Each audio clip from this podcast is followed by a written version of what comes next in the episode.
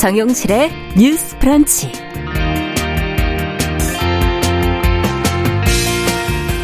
안녕하십니까 정용실입니다. 스쿨미투가 시작된 지 5년이 다 돼가지만 가해교사 관리 또 피해 학생에 대한 지원 등 사후 조치가 제대로 되지 않고 있다는 지적이 많습니다.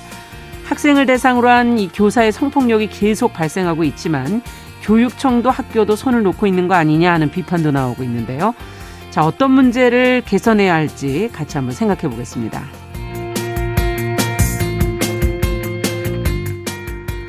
노동자 출신으로 적극적인 빈곤 퇴치 정책을 펼쳐서 정치인들의 롤 모델로 자주 언급이 됐던 인물이죠. 브라질의 룰라 전 대통령 자신을 둘러싼 부패 혐의를 벗고 다시 대권에 도전을 했는데요. 자, 어제 발표된 대선 1차 투표 결과 어, 박빙으로 1위를 차지했고요. 이달 말 결선 투표를 남겨두고 있습니다. 자, 브라질의 대선 분위기와 관련해서 저희가 주목해야 될 점, 또 룰라 전 대통령의 재집권 가능성, 외신은 어떻게 보도를 하고 있는지 한번 들여다보도록 하겠습니다. 자, 10월 4일 화요일 정용실의 뉴스 브런치 문을 엽니다.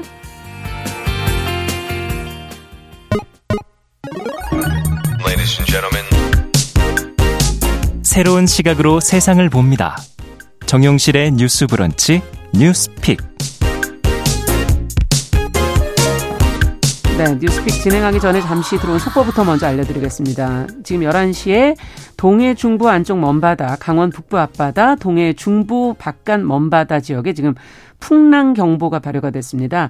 이 풍랑 경보가 발효가 되면은 TV, 라디오, 스마트폰을 통해서 풍랑 정보를 좀 수시로 확인해 주시면 좋겠습니다. 관공서의 재난 예경보도 좀 주의해서 들어주시면 좋겠고요.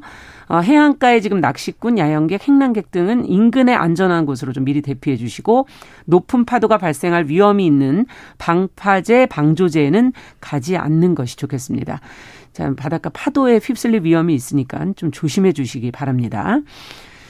자, 그럼 저희는 이제 뉴스픽으로 시작을 해보죠. 화요일과 목요일은 이 두 분과 함께하고 있습니다. 신보라 국민의힘 전 의원 안녕하십니까? 네, 안녕하세요. 조성실 정치하는 엄마들 전 대표 안녕하십니까? 네, 반갑습니다. 자, 2018년에 어, 스쿨미투가 이제 시작이 됐는데 올해가 이제 5년이 다 돼가는데 학교 내에서는 지금 성폭력 범죄 관리가 제대로 되지 않고 있다. 여전히 교단에서는 가해 교사가 많다 이런 보도가 지금 나왔어요.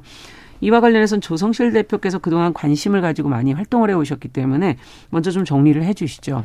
네, 2018년 4월 서울 용화여고 졸업생들을 어, 중심으로 해서 시작했던 스쿨미투가 네. 어느덧 5년 차에 접어들었습니다.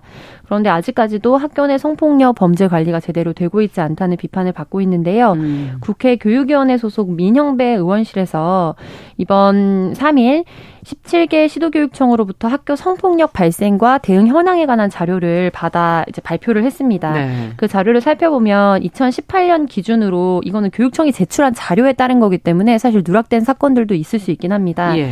2018년 당시에는 이제 한 283건 정도가 접수됐다면 스쿨미투 이후에 점차적으로 줄어드는 추세를 보이기는 했지만 음. 최근 3년간 평균 50건 정도가 또 추가로 이제 뭐 발생을 하기도 했고요. 네. 좀 주목해야 될 사항은 성폭력 사안별로 가해 교사가 여전히 재직하고 있느냐, 혹은 이후에 이후에 어떻게 좀 처리가 되었느냐 여부인데요. 네. 이 스쿨미투 현황을 신체적 폭력과 정서적 폭력으로 나눌 수 있는데 예. 그 중에 뭐 강간, 유사 강간, 중 강간과 같이 정말 바로 형사처벌이 이제 돼야 음. 되는 어떤 사항들 같은 경우에는 저 미재직하는 교사가 3명 그리고 정보가 부존재해서 정확하게 알려지지 않은 교사가 1명 으로 음. 발표가 되었고 좀 주목할 거는 강제 추행, 준 강제 추행에 해당하는 신체적 폭력을 행사했다고 음. 이제 신고된 교사들의 경우에도 정보 부존재 3건 그리고 현재 재직 중인 교사가 22건인 것으로 나타났습니다. 어, 신체적, 많네요. 예, 네. 신체적 성희롱이 포옹 입맞춤 등에 해당하거든요. 학생들에게 포옹을 하거나 입맞춤을 해서 이제 고발을 당했던 교사들 같은 신고를 당했던 교사들 중에 또 53명이 재직 중인 것으로 알려져 있고요. 예. 그 외에 이제 언어적 성희롱이나 이런 기타 것들을 다 포함한다면 현재 신고를 당했던 교사들 중에서 137명이 재직 중인 것으로 조사가 되었고 무엇보다 그간에 이제 스쿨미투가 어느 학교에서 일어났느냐라는 음. 거는 학생들이 자발적으로 이른바 트위터 등을 중심으로 해서 고발을 했기 때문에 알려졌지 음. 교육청을 중심으로 한 공적인 자료는 우리가 파악할 수가 없었습니다. 네. 그래서 이제 비영리 단체 정치하는 엄마들에서 음. 실제로 서울시 교육청에 신고된 건수가 가장 많았기 때문에 네. 서울시 교육청을 상대로 정보공개처부 취소 취소 소송에 관한 이제 행정 소송을 진행했고 예. 2차 이제까지도 이제 저희가 승소를 한 상황이거든요. 음. 그래서 그제서야 몇몇 학교에 대한 정보가 공개가 되었는데 네. 어, 이제 2차로 저희가 이제 고등법원에서 사실상 이제 승소를 한 이후에도 결과적으로 바로 이제 명확한 정보를 좀 파악하기는 어려워서 추가적인 작업들을 좀 해야 됐던 일들이 있었어요. 네. 그래서 실질적으로 이번에 보통은 국회에서 각 시도교육청에 정보 공개를 하라고 이제 자료 제출 요청을 하게 되면 네. 바로 요청한 거에 대해서 답변이 와야 되는데 전국 시도교육청 17개 중에서 11개 곳은 국회에조차 사건이 발생한 학교 명을 제출하지 않은 상황입니다. 아. 네, 그래서 이제 이후에 우리가 스쿨미투가 있었고 이렇게 한 어떻게 보면은 사회적인 공론화가 일어난 이후에 같은 음. 학교에서 또 재발 사건이 일어난 경우도. 경우들도 있었거든요. 네. 그래서 보통은 우리가 어떤 사회적 이슈가 발생하고 나면 그 문제는 해결되었고 이제 우리 사회가 더 나아지지 않았나라고 생각할 때가 많은데 음. 예전보다는 조금 의식하는 시선들은 많아지지만 여전히 그거에 대해서 후속 처리가 어떻게 관리 감독되고 음. 있는지에 대해서 지켜보지 않으면 그렇게까지 이제 사회 현장은 많이 나아지지 않는구나 이런 그러네요. 것들을 스쿨미투 사건을 통해서도 또 다시 한번 확인하게 되는 것 같아 안타깝습니다. 네. 문제 제기도 굉장히 중요하지만 그것뿐만 아니라 후속 처리나 관리 감독이 과연 끝까지 되는지를 지켜볼 필요가 있다라고 지금 지적을 해주셨는데 어, 특히 이 청소년들을 대상으로 한 이 성범죄이기 때문에 학교 내 성범죄 관리, 성폭력 범죄 관리는 굉장히 중요하지 않나 하는 생각이 들고요. 지난 5년간 아까 이제 집계를 한 걸 보면 사건 발생 건수가 이제 좀 줄어들었는데 이 통계가 과연 맞냐? 코로나라는 상황도 있었고 네, 여러 가지를 좀 감안해야 될 것 같은데요. 이 교육청 통계 자체를 또 안 믿는 분들도 꽤 있으세요. 신빙성이 떨어진다 네. 이런 표현들을 하시는데 이건 어떻게 보십니까? 이 자료를 보시면서 어떤 생각을 하세요? 우선 지금 네. 교육청이 그 발표한 어떤 그 집계 결과는 2018년에 이제 스쿨미투 사건이 터졌을 때 네. 그때가 가장 건수가 많았고 음. 그 이후로는 계속 줄어드는 것으로 감소 추세에 있는 것으로 지금 집계로 나와 있어요. 예. 근데 저는 이거는 좀 믿기 좀 힘든 것 같아요. 왜냐하면 어, 떤 점에서 그러십니까? 어, 우선 경기도 교육청 같은 경우 2018년 29건, 예. 그다음 2019년 3 건, 2020년에는 0건, 0건은 이런 식으로 조사가 지금 예. 됐는데요. 실은 이제 학생 수가 경기도의 절반 정도인 서울에서만도 아. 같은 기간 이제 총 합계 그러니까 이 경기도 교육청 같은 경우는 합쳐도 50건도 채안 그렇죠. 되는데 학생 수가 절반인 서울에서만 성폭력 사건이 200 21건으로 조사가 됐거든요. 아. 그러니까 이거는 뭔가 문제가 그 있는 집계를 거죠? 하는 교육청마다 음. 정확한 집계를 안 해서 차이가 발생하는 걸 수도 있고 음. 아니면 학교에서 사건이 발생을 하게 되면 그걸 교육청에 보고하도록 되어 네. 있거든요. 네. 근데 그게 제대로 보고되지 않아서 누락되는 경우도 음. 있는 것 같고 그런 것 같습니다. 또 보면은 어 전남 지역 같은 경우도 네. 학 이거는 아예 그 보도 자료로 또 나와 있던 기사였는데 학교 성폭력 발생 건수만 해도 2020년에 213건, 2021년에 287건이에요. 예. 근데 지금 전체 교육청 집계가 200건도 채 안 되거든요. 네. 그러니까 이거 자체가 지금 문제가 집계와 예, 예. 데이터 자체가 문제가 있는 거라는 걸 방증해 주는 결과입니다. 어, 믿을 수가 없는 그런 네, 상황인 맞습니다. 거군요. 특히 영건이라는 거는 좀 있을 수가 없는 그럼요, 일 아닌가요? 그럼요. 예. 그러니까 이게 이런 데이터가 왜 중요하느냐 예. 하면 실은 어, 이 성폭력 발생, 사건이 발생할 경우에는 무조건 교육청과 또 그다음에 음. 경찰 음. 이제 관할 지역 경찰청과 그다음에 실은 여성가족부에도 이제 보고가 되도록 되어 있어요. 그렇죠. 근데 이런 매뉴얼에 의거해서 네. 절차에 맞게 보고하고 음. 처리하느냐의 그런 일관성을 보여주는 게 바로 이런 지표거든요. 그렇죠. 근데 지금 이런 지표의 왜곡이 있다는 것 자체가 음. 절차와 과정이 무시되고 있다라고 하는 걸 보여주는 단적인 예라고도 음. 볼수 있는 겁니다. 네. 그 부분이 어떻게 보면 더 문제를 키울 수 있는 문제를 덮어버리면은 문제가 더 커질 수 있는 네. 부분이 아닐까 하는 생각도 들고요. 어떻게 보세요 이 통계 자료를?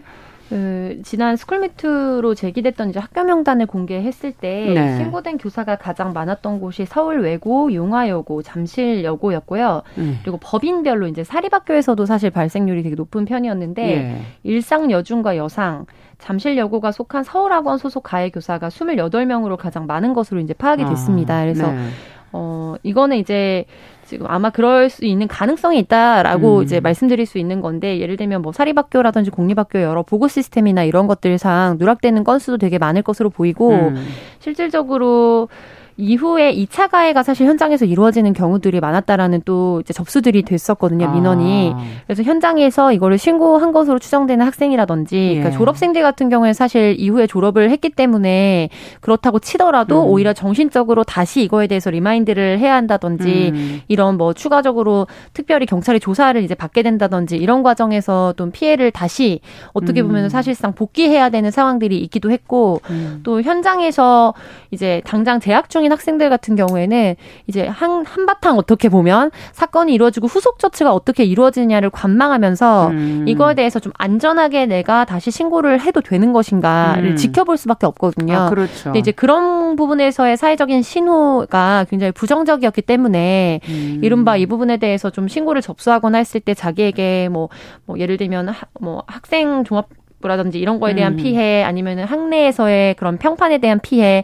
이런 것들을 좀 고려해서 위축되는 추세도 사실은 무시할 수 없지 않나. 아, 그래서 이런 부분도 도리어 그래서 네. 더 줄어들었을 가능성이 네, 그런 있다. 부분도 우리가 좀 합리적으로 추정을 해볼 수 있을 것 같고요. 네. 무엇보다 좀 징계가 미흡했던 건, 그러니까 음. 여전히 재직 중이다. 그러니까 뭐 예를 들면 입맞춤을 해, 한 경우에는 누가 봐도 사실은 어, 정말 스쿨미트라고밖에 볼 수 없는 그렇죠. 거잖아요. 그러니까 어, 그런데 그런 가, 가해 교사들이 다시 현장에 뭔가 재직을 하고 있다든지, 음. 그리고 이제 추가적으로 시민단체를 중심으로 해서 이제 이후에 어떻게 그러면 이제 그런 거에 대한 처벌을 했는가. 음. 그러니까 예를 들면 사법 처벌을 받지 않아도 교육청과 학교 단위에서 어떤 징계를 했는가에 대한 것을 음. 지속적으로 물어봤기 때문에 그나마 이 정도의 압박을 느낀 것이고, 그렇지 않았다면은 정말로 입건되는 사건을 제외하고는 수면 아래로 거의. 내려갈 수밖에 없던 흐름이었던 거죠. 음. 그래서 가해 교사가 187명 정도였는데 그 중에 이제 151명이 학폭 신고센터나 학교 전담 경찰관 등에 이제 고발이 됐습니다. 근데 음.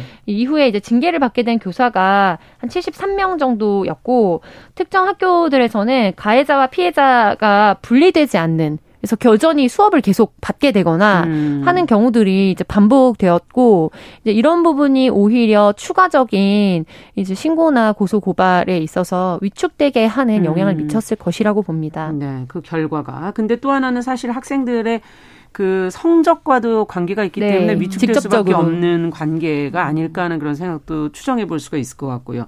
지금 말씀 중에 어, 가해자와 피해자의 분리, 저희가 이제 성범죄에 있어서 이 부분을 굉장히 중요하게 얘기를 하고 있는데 다시 수업을 하게 될 경우가 있었다라는 지금 지적이 나와서 어, 교육청이 이, 이 현황을 잘 모르고 있는 것 아닐까 뭐 이런 생각도 들고요.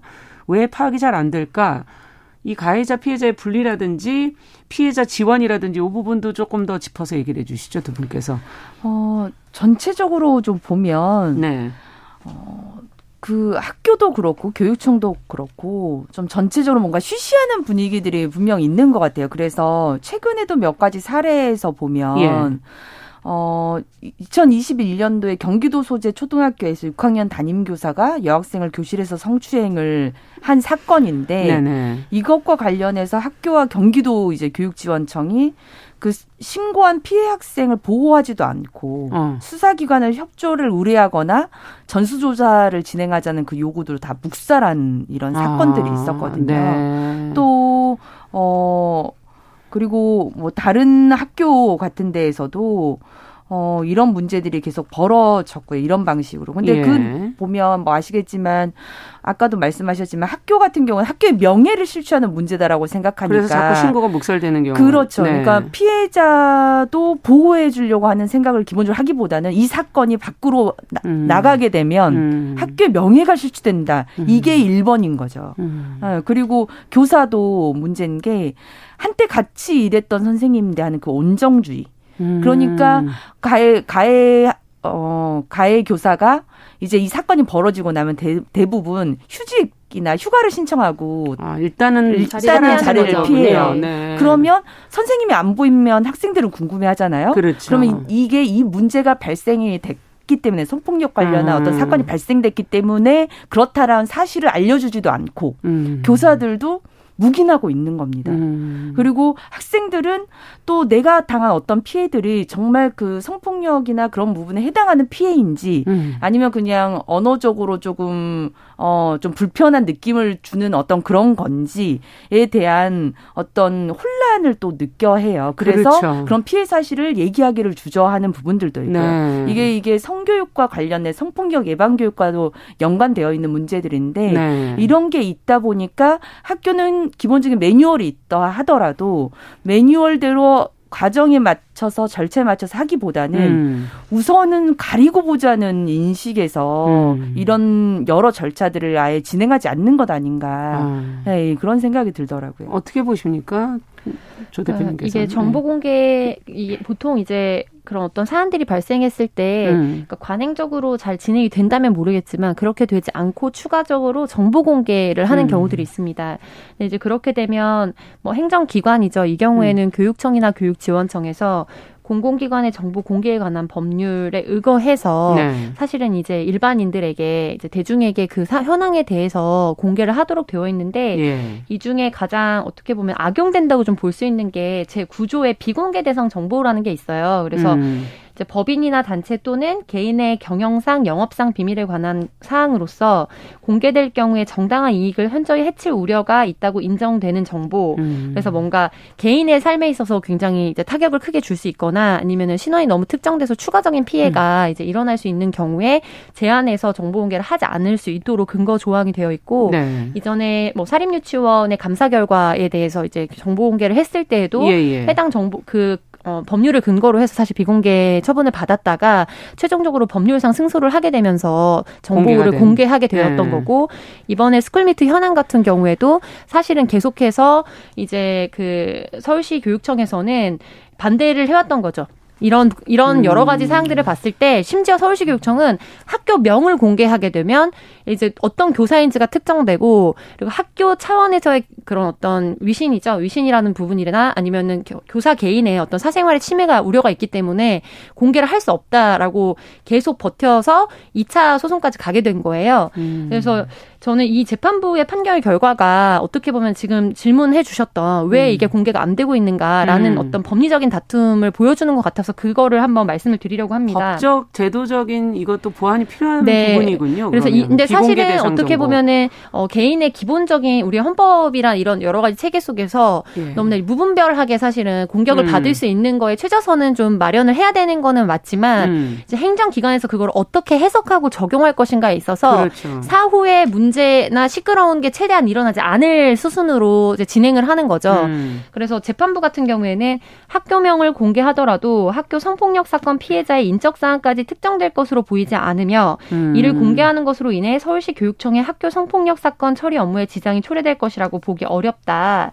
이렇게 발, 표를 하면서 아. 이 사건 정보가 공개될 경우 학교에서 성폭력 관련 사건이 발생했을 때 피해자와 가해자의 분리 조치, 가해자에 대한 제재 조치 등을 제대로 취하였는지 명확히 확인할 수 있게 되고 비로소 발표를 음. 해야지만 네. 그러한 조치가 미흡하다고 보일 경우에 이에 대한 시정을 요구할 수 있게 되는데 정보가 음. 있어야만 그렇죠. 학교 성폭력 사건의 후속 조치에 대한 시민사회 감시 활동을 위해 이 사건 정보를 공개할 공익적 필요가 분명히 있다라고 판시를 했습니다. 음. 그래서 지금 우리 방금 말씀하셨던 이제 학교 내에서 어떤 교사가 조용히 사라졌을 때 음. 이게 예를 들면 조사를 받게 돼서 휴직 중이다 이런 정보들도 학교에서 공적으로 알게 되는 게 아니라 그렇죠. 트위터나 이런 거에서 알게 되는 거거든요. 예. 네, 그래서 그 바탕에는 뭐 선생님들에 따라 다를 것 같은데 예를 들면 우리의 법령상에 사실적시 명예훼손 이런 것들도 음. 있습니다. 그래서 향후에 이게 소송으로 가게 됐을 때 개인이 음. 받게 될 타격이라든지 학교 법인 그리고 교육청 자체가 이제 소송이나 이런 부분이 휘말리게 될 거에 대한 피로도 이런 네. 것들에 의해서 굉장히 방어적이고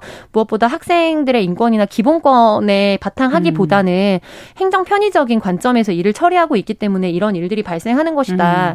그래서 이 부분에 있어서는 명백하게 문제를 의식하고 좀 개선해야 할 것으로 보입니다. 김동욱님께서 학생이 있어야 학교가 있는 것이고 학생을 못 챙기는 학교가 위신이 무엇이 중요하냐라는 음. 의견을 지금 보내주셨는데 진짜 어, 맞는 말씀인 것 같고요. 끝으로 어, 저희가 지금 어, 재직 중인 가해 교사가 많다라는 지적과 더불어서 앞서도 그 이제 그 인원이나 이런 포션을 얘기를 해주셨는데 제대로 처벌 처벌을 했다면은 어, 이게 이런 문제가 없지 않았을까.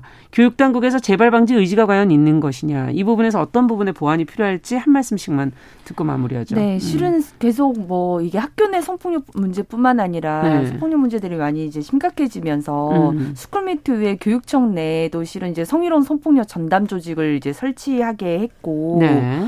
어, 교육부도 그걸 이제 총괄하는 전담 부서들을 만들어졌는데 네. 실은 이런 부분에 대한 관리 감독 문제가 잘 여전히 해결이 되고 있지 않기 때문에 아. 적발이 돼도 그거에 대한 사후 처리에 대한 점검이 안 되고 네. 실은 재판부에서도 실은 아동 뭐 성보호에 관한 그런 법률에 따르면 그 신, 교사는 신고 의무자잖아요. 그렇죠. 네, 신고 의무자의 성범죄는 아. 가중 처벌을 하게 되어 있거든요. 그러네요. 근데, 신고 의무자죠. 네. 네. 근데 재판부에서 이 성폭력 청소년 성보호에 관한 법률로 인해서 이제 혐의가 된 사람에 대해서 28조를 적용하지 않아서 아. 사실상 가중 처벌이 되지 않은 경우들에 대한 많았군요. 판례들도 있습니다. 네. 그러니까 어 데이터를 축적하고 매뉴얼대로 진행하는 것, 그 관리 감독의 음. 업무를 강화하는 것과 또 한편으로는 그런 이제 판례에 비추어서 명확하게 어떤 그 가해자에 대한 처벌이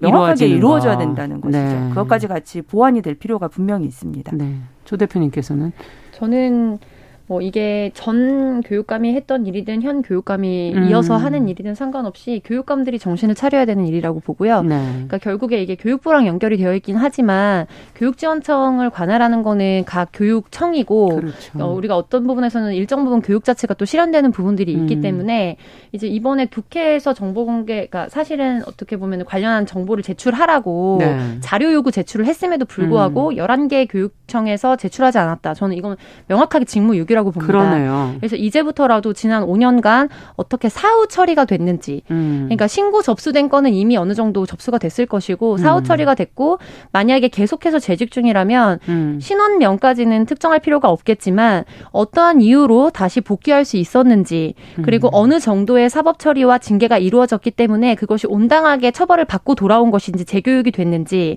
아니면은 처벌이 잘 되지 않고 어떻게 보면은 음. 법리적 다툼의 여지가 있었기 때문에 문제가 없다고 판단 판단해서 복귀를 시켰는지에 대해서 상세하게 자료를 밝힐 필요가 있다. 이 부분 네. 강조하겠습니다. 네.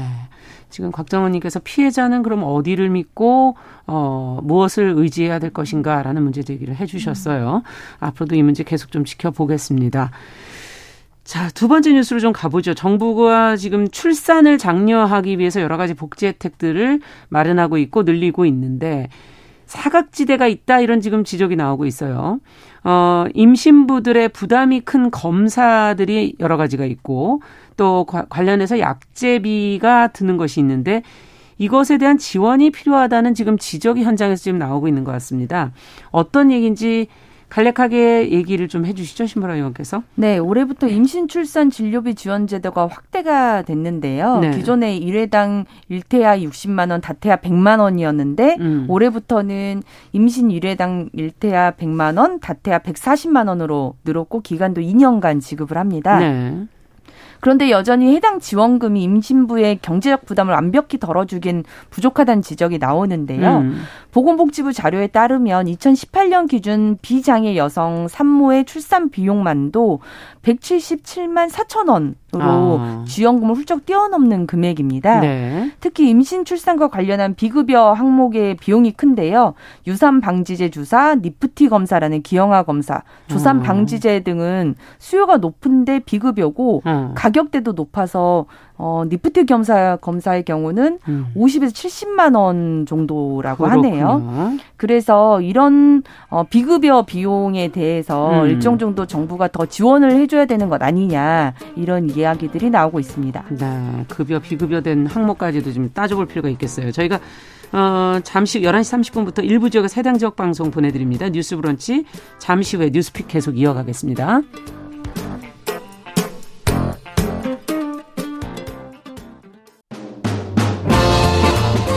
여러분은 지금 KBS 1라디오 정용실의 뉴스 브런치와 함께하고 계십니다.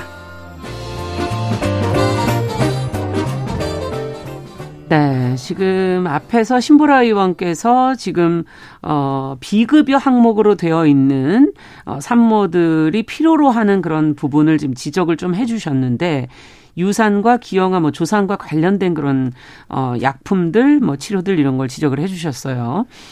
임산부들이 사실 이거 임신부들이 많이 하는 음. 항목이 아닌가 하는 생각이 들고요. 특히 최근 들어서 더 이런 게 늘어나고 조산도 좀 늘어나고 있는 그런 상황이라 지원을 해야 되지 않을까 하는 생각이 들거든요. 두 분은 어떻게 보십니까? 이 부분에 대해서. 네, 저도 기형아 검사 같은 경우에는 사실상 거의 필수적으로 진행하고 있기 때문에 네. 이제 이 부분을 각 각자 가지고 있는 바우처에서 사용하는 것이 아니라 예. 사실 그냥 무료로 진행할 수 있게 하는 것이 필요할 것으로 보이고요. 예. 왜냐하면 그 외에도 굉장히 재반의 비용들이 많이 들긴 합니다. 음. 그래서 순수 출산과 관련된 비용 예전보다는 많은 부분 의료보험이 되고는 있지만 음. 실질적으로 출산을 하게 되면서 어, 어떻게 보면 병원에서 이 정도는 다 기본이다라고 제공하는 정도의 수준들이 있거든요. 그래서 네. 부대 비용들에 대한 좀 인상도 필요할 것으로 보이고 근데 저는 좀 한 가지 짚고 넘어갔으면 하는 부분은 음. 분명히 이제 현금 지원이든 바우처 지원이든 출산과 육아에 관련한 것들이 굉장히 비용이 많이 들기 때문에 네.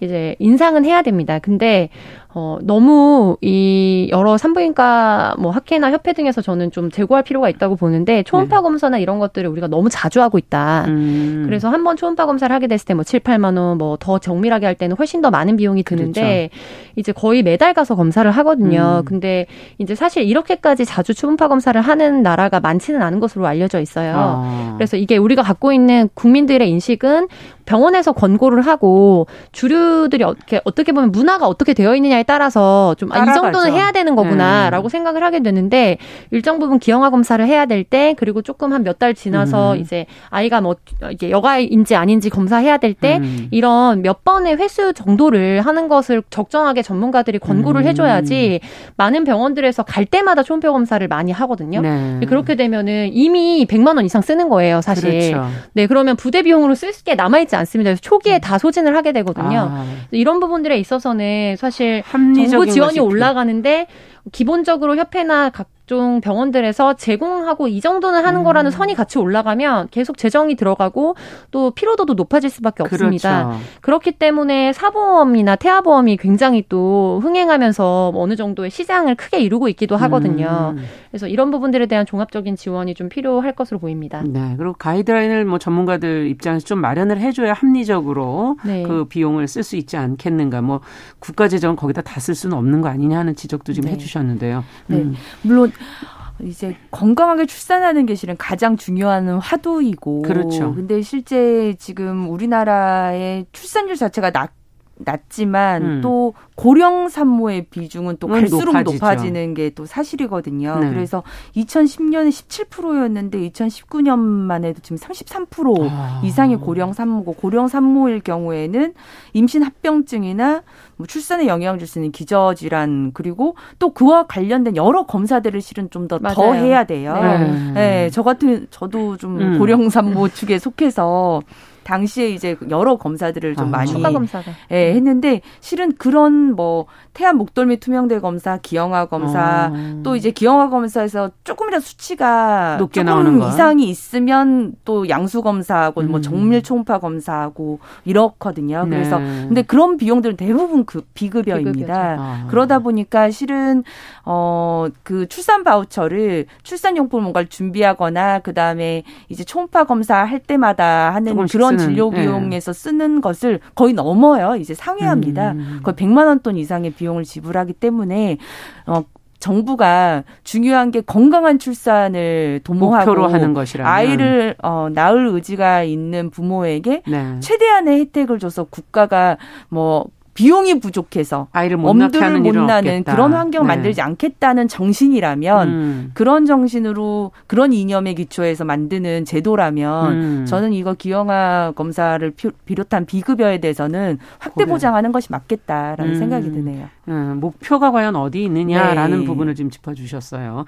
자 그렇다면은 어, 현금성 지원에 어떤 한계가 있다는 지금 지적들을 어느 정도는 공감하시는 부분이 있는 것 같은데 두 분은 그러면 직접적인 지원 지원을 어, 이런 직접적인 지원을 좋아하는 것인지 아니면 다른 어떤 방식을 쓰는 게 좋을지 음. 그 부분도 한 말씀씩 끝으로 들어보죠. 네, 저는 종합적인 인프라도 굉장히 중요하다고 보는데요. 좀 주목했던 사안은 10월 2일 대한병원협회에서 이제 종합병원 필수 개설 진로 과목에서 산부인과와 초아 청소년과를 제외해 달라는 의견을 보건복지부에 제출해서 좀 논란이 일었거든요. 네. 그러니까 지금은 내과, 외과 그리고 산부인과, 소아청소년과 4개 중에 3개 진료 과목이 있고 추가적으로 7개 이상의 지정 된 진료 과목을 갖추고 있어야 이제 종합병원으로서의 관련된 거가 이제 나오도록 하는 법안이 있어요. 음. 근데 이 부분에서 소아청소년과가 산부인과가 없어도 내과, 외과와 나머지 7개과가 있으면 진행할 수 있도록 해달라 해달라라고 이제 요청을 보낸 걸로 그 알려져 있는데 없어진다는 그렇게 되면 산부인과나 소아청소년과가 지역에는 접근성이 굉장히 떨어지겠죠. 그렇겠네요. 그나마 지금 권역별로 있는 데를 의지하고 있는데 근데 이런 부분에 있어서 사실은 우리가 명확하게 문제 의식을 가지고 이건 아니라고 브레이크를 아. 걸지 않으면은 이제 지역에 있는 경우에는 더 긴급한 상황이 됐을 때 출산이나 아이가 연락오나 했을 때 갈 데가 없기 때문에 훨씬 더 아이 낳는 거는 불가능한 사회에 네, 가까워집니다. 그래서 네. 이런 부분에 의해서 수도권과 서울 중심의 인프라도 중요하지만 음. 권역별로 우리가 어떻게 지금 사각지대가 있는지를 좀 살펴볼 필요도 그러네요. 있을 것 같습니다. 네. 저도 이게 현금성 지원뿐만 아니라 실은 일가정 양립이 가능한 육아 제도하고 정책을 그렇죠. 보완하고 그다음에 아이를 낳고 싶어도 난임 때문에 어려운 가구에 음. 대한 난임 지원 실은 그리고 그다음에 이제 임신 출산과 관련한 어떤 지원 음. 이세 축이 동시에 움직여져야 된다고 아, 생각하고요. 네. 지금 현재는 난임 휴가도 3일이라고는 하지만 음. 실제 그 제도를 알고도 쓰지 못하는 혹은 몰라서 네. 못 쓰는 경우가 49% 정도 된다고 합니다. 이런 제도들이 보다 함께 강화돼야 음. 아, 우리가 정말 아이 낳고 행복한 사회를 만들 수 그렇죠. 있지 않을까라는 생각이 드네요. 네. 자, 뉴스픽. 오늘 조성실 정치하는 엄마들 전 대표 신보라 국민의힘 전 의원 두 분과 함께 이야기 나눠봤습니다. 말씀 잘 들었습니다. 네, 감사합니다. 감사합니다.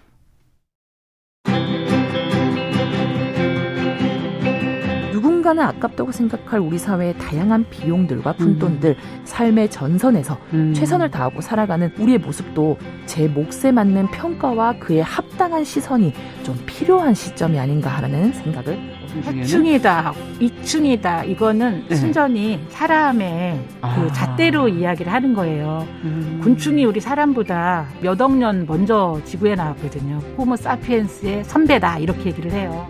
남성의 입장에서 여성의 입장을 이해하는 사람인 거죠. 그래서 사실 이 역지사지의 태도가 한국 사회로 지금 필요한 것이 아닌가 그런 생각이 들고요. 세상을 보는 따뜻한 시선. 정용실의 뉴스 브런치.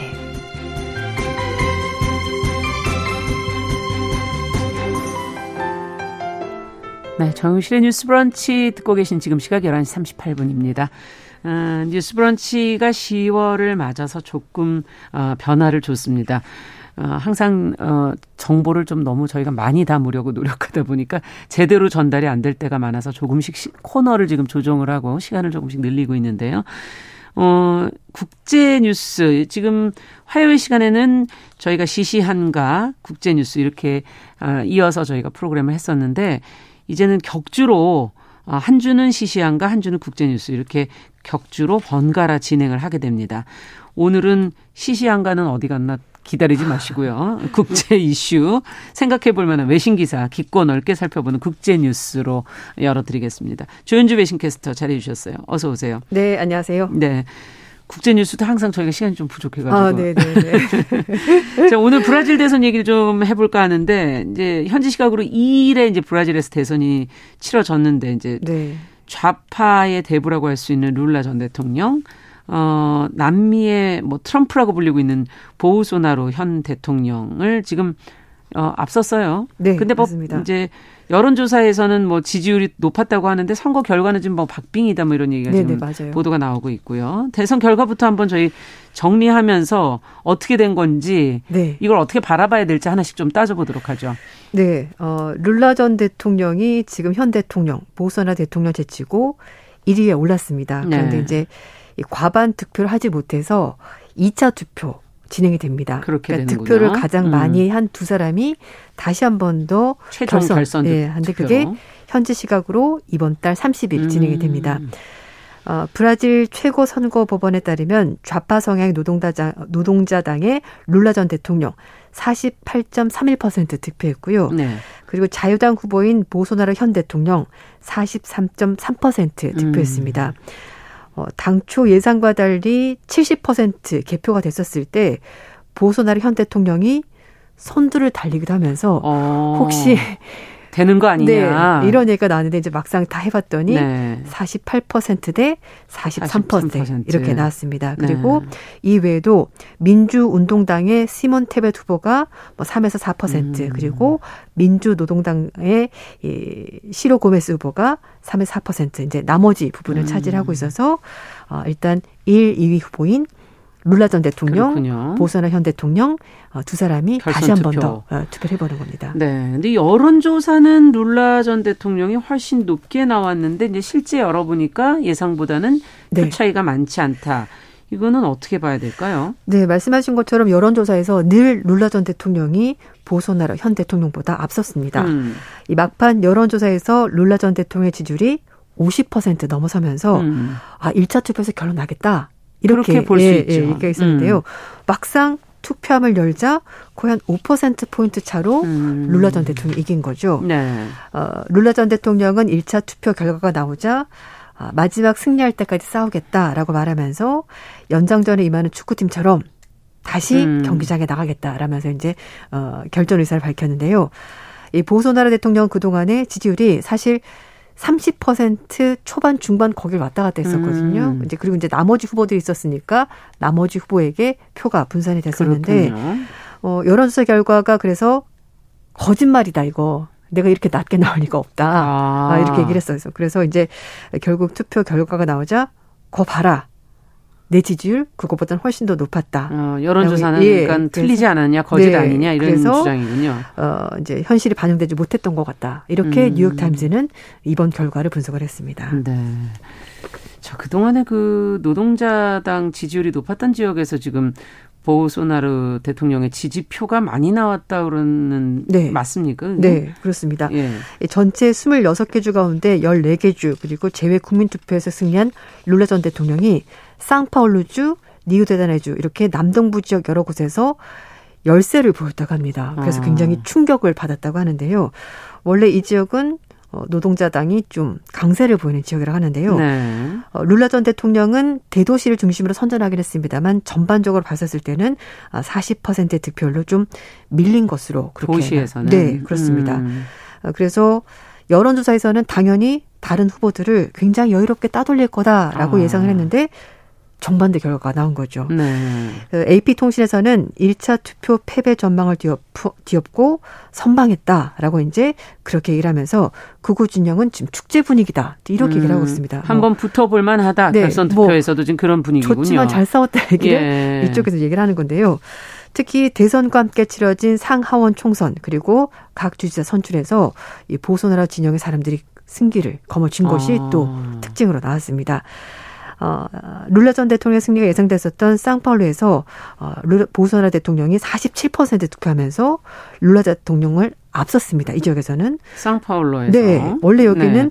노동자당이 인기가 많은 곳이거든요. 음. 근데 반대 결과가 나온 겁니다. 그리고 상원 의원 자리에서도 보소나라 정부에서 과학기술혁신부 장관을 지냈던 인사가 49.68%를 얻으면서 당선이 확정이 된 겁니다. 음. 그리고 상파울루 주자 자리에 보소나라 정부에서 인프라부 장관을 어, 지냈던 사람이 1위를 차지하면서 노동자당의 후보를 이기고 당선이 된 겁니다. 아, 그러니까 예상과 달리 노동자당에 대한 지지보다는 반대쪽에 네. 더 지지가 많았던 거군요. 그렇습니다. 이 쌍폴로 주지사는 지난 30년간 사회 민주당 텃밭이었는데요. 이번에는 다른 후보가 가져가면서 음. 예상을 뒤엎었는데 미국의 싱크탱크인 윌슨 센터의 관계자는 이번 1차 투표는 보소나루주의가 승리한 거나 마찬가지다. 아. 그리고 예, 더욱더 급진적으로 양극화된 환경에서 결선 투표를 치를 것 같다 이렇게 전망했습니다. 실제 이렇게 나온 결과의 이유는 어디 있다고 보십니까? 이렇게 선전하게 된 보수, 네. 보소나루 주의가 정말 어, 어떻게 보면 어, 그 승리에 가깝다라고 네. 표현할 만한 이유는 어디 있다고 보세요? 네, 미국 대선 했었을 때 그 샤이 트럼프가 표를 많이 던졌다라는 그런 얘기가 있었잖아요. 아. 여기도 비슷한 현상이 벌어졌습니다. 이 보수 성향의 유권자들 중심으로 형성된 보소나라 대통령의 이 콘크리트 지지층이 이번 선거에서 확인이 된 거다. 음. 이렇게 얘기를 했는데요. 영국의 이코노미스트는 지금까지 룰라 전 대통령 지지율이 높게 났던 상파울루주에서 보소나루 대통령 앞에서 이제 이겼다고 말씀드렸잖아요. 네. 이 현상에 대해서 hidden vote, 그러니까 소위 말해 그 shy 음. 보소나루가 있었다라는 거죠. 그러니까 아. 드러내놓고 보소나루를 지지를 하지 않았지만 속으로는 네, 네. 그를 점점 그러니까 마음속에 두고 있었다라는 겁니다. 음. 어, 데이지 시우카리 쌍팔로 대학교 정치학과 교수는요. 실제로 보소나 현 대통령을 지지하는 숨은 표가 적지 않았던 것 같다. 음. 이렇게 예상을 했고요. 설명을 했고 그리고 시골 지역이 포함된 여론조사에서 이게 좀 자세히 파악이 안 되기 때문인데 음. 의외로 작은 도시 이런 곳에서 보소나루 대통령이 탄탄한 지층을 가지고 있었던 것 같다라고 음. 설명을 했습니다. 그리고 이 쌍파울로 인퍼스 대학교 교수 역시 2018년도에 보소나루 대통령이 승리를 했었는데 그렇죠. 그게 일시적인 현상이 아니었다는 것이 확인이 된 거다. 음. 이렇게 설명을 했습니다. 어, 지금 보소나루 현 정부는 어, 뭐 민주주의에 대한 그런 음, 제도에 대한 시험에 에, 들어있다라는 얘기도 있고 코로나19 방역을 제대로 하지 않으면서 굉장히 많은 인명피해가 음. 나왔었거든요. 그래서 그것 때문에 욕을 많이 먹었는데 그렇죠. 그런 실패도 있었고 또 하나는 워낙 시장주의자이기 때문에 아마존 열대우림 벌채를 사실 용인해 주면서 환경 파괴를 용인했다라는 어 뭐 국내적으로 이거는 뭐 국제적으로도 비판이 많았던 네 비판이 있었는데 네. 그렇지만 그럼에도 불구하고 막상 뚜껑을 열어보니 음. 그를 지지하는 사람들이 상당히 많았던 것 같다. 그래서 음. 이 보수 가치를 지키고 친기업적인 정책을 옹호하는 유권자들이 꽤 많았다. 이제 이런 분석이 나온 그렇군요. 겁니다. 이게 참 선거라는 것은 그 아. 숨어 있는 그 뜻을 다 알 수가 맞아요. 처음에는 예상을 못 하다가 네. 열어 보면 이제 그게 보이게 되는 건데 1차 투표는 어쨌든 박빙으로 룰라 전 대통령이 승리를 했지만 네. 결선은 어, 그러면 어떻게 될까요? 이제 이거를 장담할 수가 없겠다. 이걸 누가 좀 예상하는 사람은 없나요? 네. 제가 앞에 말씀드린 그 음. 그 3%에서 4% 이제 기타 후보가 있는데 예. 이 후보들의 표가 어디로 가느냐에 따라서 달라질 수 있게 되는 건데 네. 왜냐하면 두 사람 간의 차이가 5% 포인트밖에 차이가 안 나거든요. 요게 이제 오차범위 네. 이제 안쪽으로 들어오게 되느냐 안 되느냐에 따라 더 맞습니다. 그렇죠. 그래서 음. 어쨌든 그 동안은 대세론 룰러 전 대통령 이런 분위기였는데 음. 결국은 1차 투표에서 승부를 결정짓지 못한 겁니다. 네. 그래서 룰라 전 대통령의 패배와 마찬가지다. 어. 그리고 결선 투표에서는 어쩌면 룰라 전 대통령이 불리할 수도 있다. 이런 전망까지 어. 나오는 겁니다. 이 워싱턴 포스는 앞으로 이제 한 달 정도 유세 기간이 남았는데 예. 그 기간 동안에 어, 경제가 얼마나 좋아질지 사실 음. 뭐한 달만 힘들어지 그렇게 바뀌긴 힘들 것 같긴 합니다. 그렇죠. 어쨌든 실업률 거기에다가 인플레이션 이런 것 때문에 어, 보수나라 지지율 상승률에 좀 유리한 측면이 어쩌면 있을 수도 있다라고 얘기를 하고 있는데요. 음. 생각보다 브라질 경제가 잘 선방하고 있다라는 평가도 네, 있다. 있거든요. 네. 어, 뭐 브라질의 싱크탱크인 공공안전포럼의 관계자는 전 세계가 보소나라 현 대통령이 승리할 가능성이 낮다라고 얘기를 하고 있지만 그러나 실상은 모른다. 그리고 보소나 대통령이 자기가 동원할 수 있는 모든 걸 동원해서 룰라 전 대통령과 싸울 것이고 음. 그렇게 되면은 결과를 예단할 수가 없다. 음. 이제 이렇게 전망했습니다. 그렇군요. 네. 참 선거를 보면서 이번 선거도 지금 전 세계적으로도 좀 그런 분위기가 있지만 맞아요. 정치가 너무 이제 양극화 이념 네. 이념으로 너무 양극화되어 가고 있는 것 아니냐 하는 네. 생각이 드네요. 어, 음. 맞습니다. 음. 상대방을 너무 싫어하는 거죠. 극단적으로. 네. 그러니까 그러니까 어, 나는 이런 성향이어서 이 후보가 좋아. 음. 그리고 아 너는 이런 성향에서 저 후보를 좋아하는구나. 이게 음. 아니라 나는 네가 지지하는 후보가 너무 싫어. 음. 서로 서로 이제 그런 분위기가 되는 건데요. 그래서 말씀하신 것처럼 좀 굉장히 정치가 양극단화되고 있다라고 음. 얘기를 하고 있습니다. 어, 사실 두 사람은 굉장히 다른 사람입니다. 어떤 사람인가요? 룰라 전 대통령은 구두 닦기를 하던 소년이었고요. 음. 노점상도 했었고 음. 노동자로 금속 노조를 조성을 해서 어, 결국 이제 노조를 하면서 어, 키웠던 음. 컸던 사람이고 결국 이런 입지전적인 인물을 보면서 사람들이 희망을 가지게 된 음. 거죠. 아 저런 사람도 대통령이 되는구나. 네. 그래서 2003년부터 2010년까지 연임을 하면서 중남미의 좌파 물결을 견인했던 인물입니다. 그랬죠.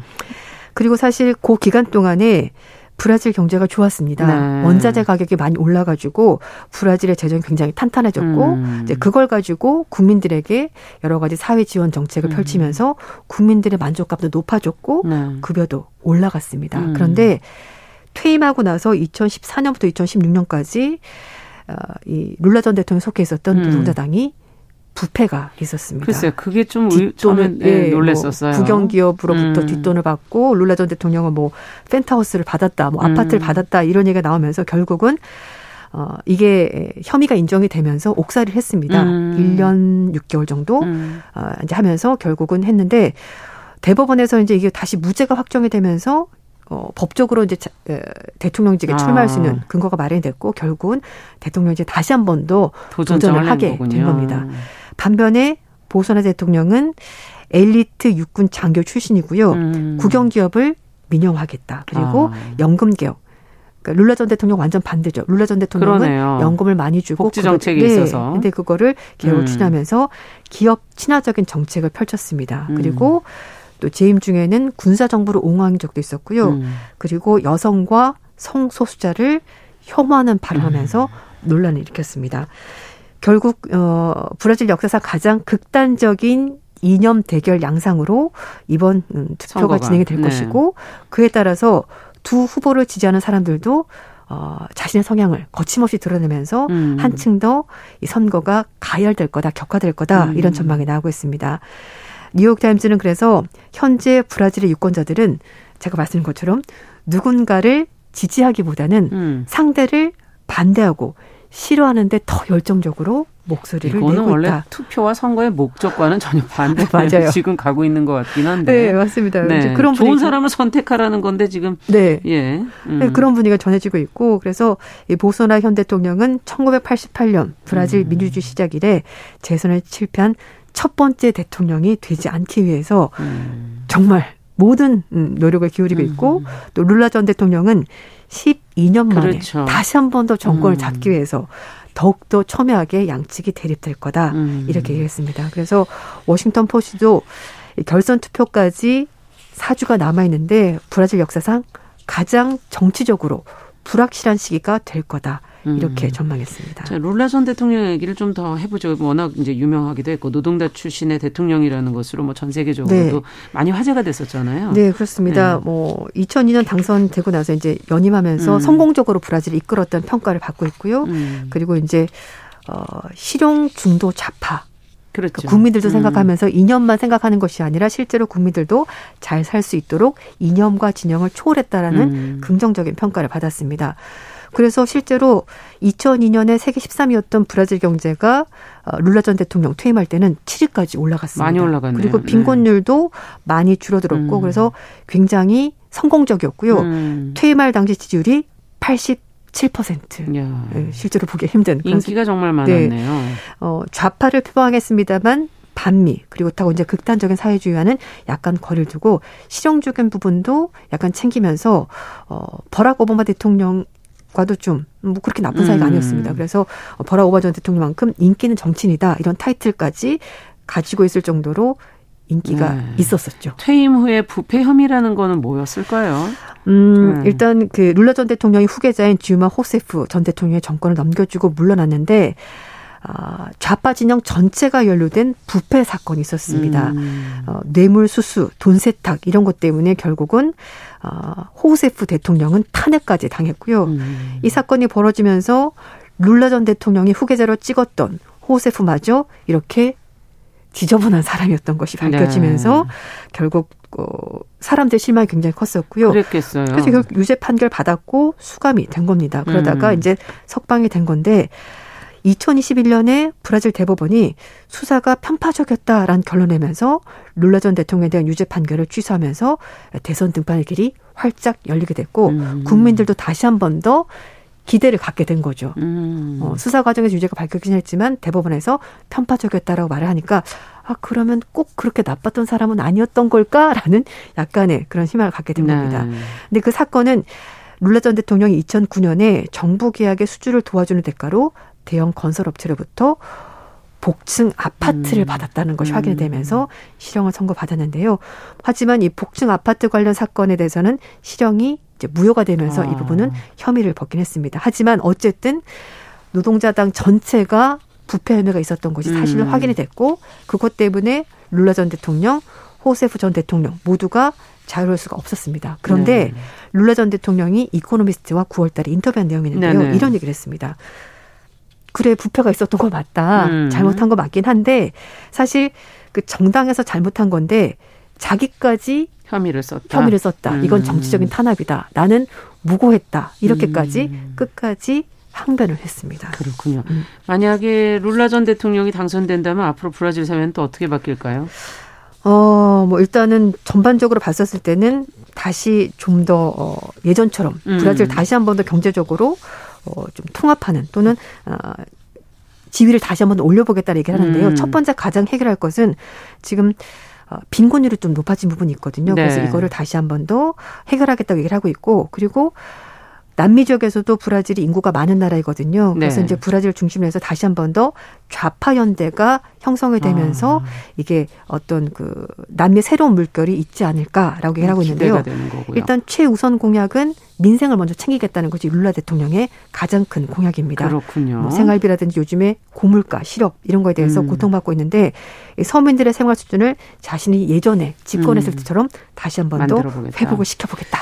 그렇다면 만약에 보소나루 대통령이 선거에 패배한다면 또 불복 운동도 일어나지 않을까? 네. 한마디로 그래서, 그래서 이제 뭐 사회적 음. 혼란이 있을 거다, 뭐 쿠데타가 있을 거다 이런 음. 얘기가 나오면서 제가 앞에서 어, 남미의 트럼프라고 음. 말씀드렸잖아요. 그래서 혹시 어, 예전에 트럼프 지층이 의사당을 공격한 것처럼 아. 폭동이 일어나지 않을까라는 우려도 사실은 있습니다. 그렇군요. 음. 참 정치가 앞으로도 계속 혼란스럽네요. 네, 국제뉴스 조현주 외신캐스터와 함께 브라질 선거에 대해서 살펴봤습니다. 말씀 잘 들었습니다. 네, 감사합니다. 네, 정영실의 뉴스 브런치도 여기서 마치겠습니다. 안녕히 계십시오.